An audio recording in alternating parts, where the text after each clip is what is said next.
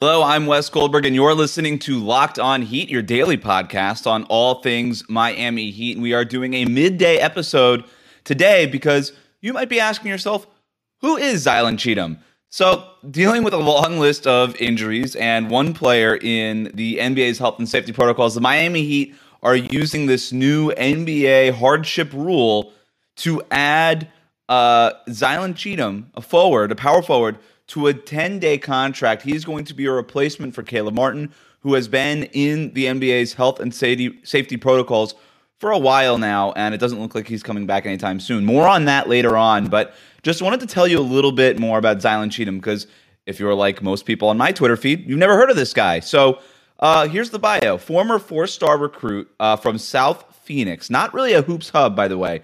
Um, Zylan Cheatham went undrafted out of Arizona State in 2019. He's appeared in four NBA games, all for the New Orleans Pelicans in the 2019 20 season, when he totaled 12 points on six of nine shooting, nine rebounds, and three assists. So didn't play a whole lot, obviously. This season, in 13 games in the G League, Cheatham averaged 14.2 points on 49.1% shooting, 40, almost 43%, 42.9% from three point range, 10.4 rebounds, 1.8 assists, 1.2 steals, 0.6 blocks. Uh, this guy projects as a sturdy power forward, sort of like PJ Tucker, very much in that mold. But here's the weird thing I found this in doing some of the research, and didn't take long to come across this.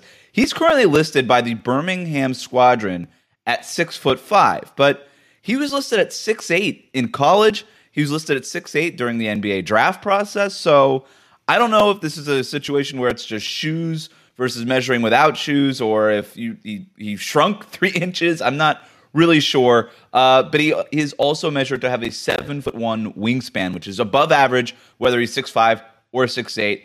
Um, and he's listed at around 220 pounds. So, as a senior at Arizona State, he averaged a double double. He scored a lot of hustle points offensively, also regularly pushed the ball uh, in transition. He would lead the break by himself. He looked to exploit mismatches in the post and on the perimeter. Very bully ball.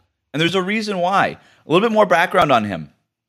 This guy played football growing up in South Phoenix uh, before uh, his friend really convinced him to start giving basketball a serious try. And he did that starting in junior high. And then by eighth grade, he was already getting recruited. He led his eighth grade team to a championship, and that's when he started to get some local attention. He eventually developed into a four star recruit, bounced around some different high schools, some different uh, places, played for a bunch of different teams, but eventually did develop into a four star recruit, despite never really playing. Again, like I said, in a major hoops town, people don't go to South Phoenix for hoops. Like I said, people grow up like him playing football. Uh, it just turned out he was a natural playing basketball.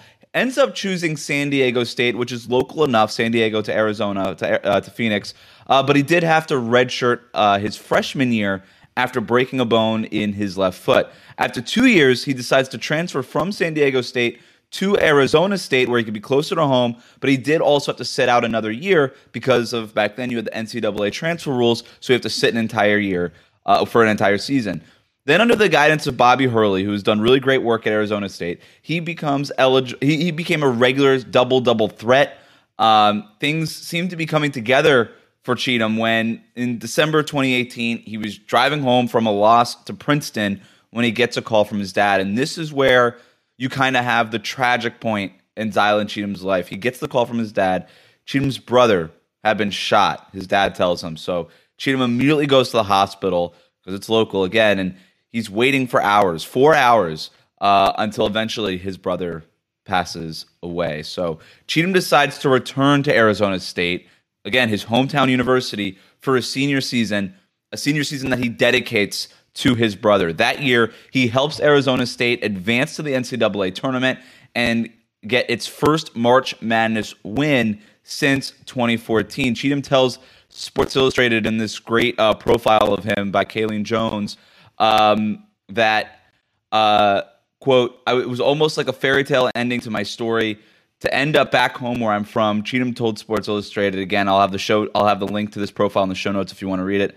Quote, looking back, it was a great journey, but it wasn't always as easy as it seems. Again, I, I, I recommend you reading this if you want to learn a little bit more about Cheatham going into the NBA draft. So after his senior season, right, Cheatham enters the NBA draft uh, and worked out for teams Phoenix Suns, the Dallas Mavericks reportedly worked him out.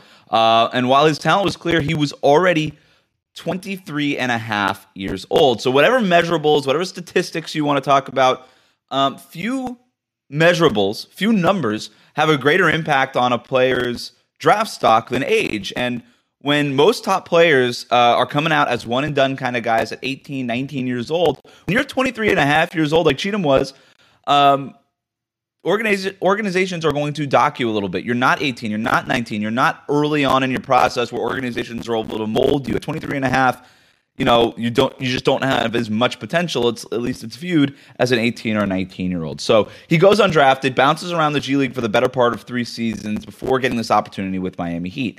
Now, a little bit more about Cheatham. He's a natural threat in transition, uh, a natural threat to cut and finish at the basket in the half court. Uh, and he's been working on his three point shot. He's actually gone from averaging one and a half threes per game last season to 3.3 threes per game this season. He's shooting 43% from distance. Again, in the G League, we'll see how that translates to the NBA. But here's a sample from his NBA draft scouting profile here.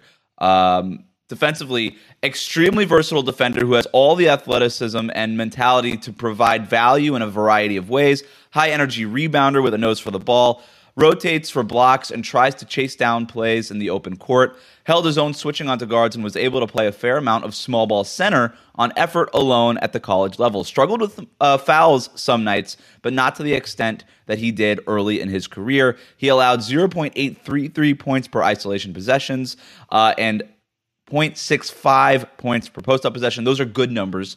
Um, still learning how to hone his, in his energy on the perimeter and leave himself a cushion against quicker guards, but embrace challenges all season. So that's how he projects defensively. Now, looking again at his his profile and all these measurables and all these things, his his his background, he's going to be a defensive guy. I think early on, with an opportunity to get to the basket in transition, maybe cut in the half court setting. Maybe guys like Kyle Lowry and Tyler Herro can find him on backdoor cuts to the basket. This is everything that he's going to have to do. And all Cheatham still needs to learn to focus his energy and prove he can be a weapon on offense at the NBA level. But at 26 year, years old, he's got the tools, right? The other takeaway from all of this, okay?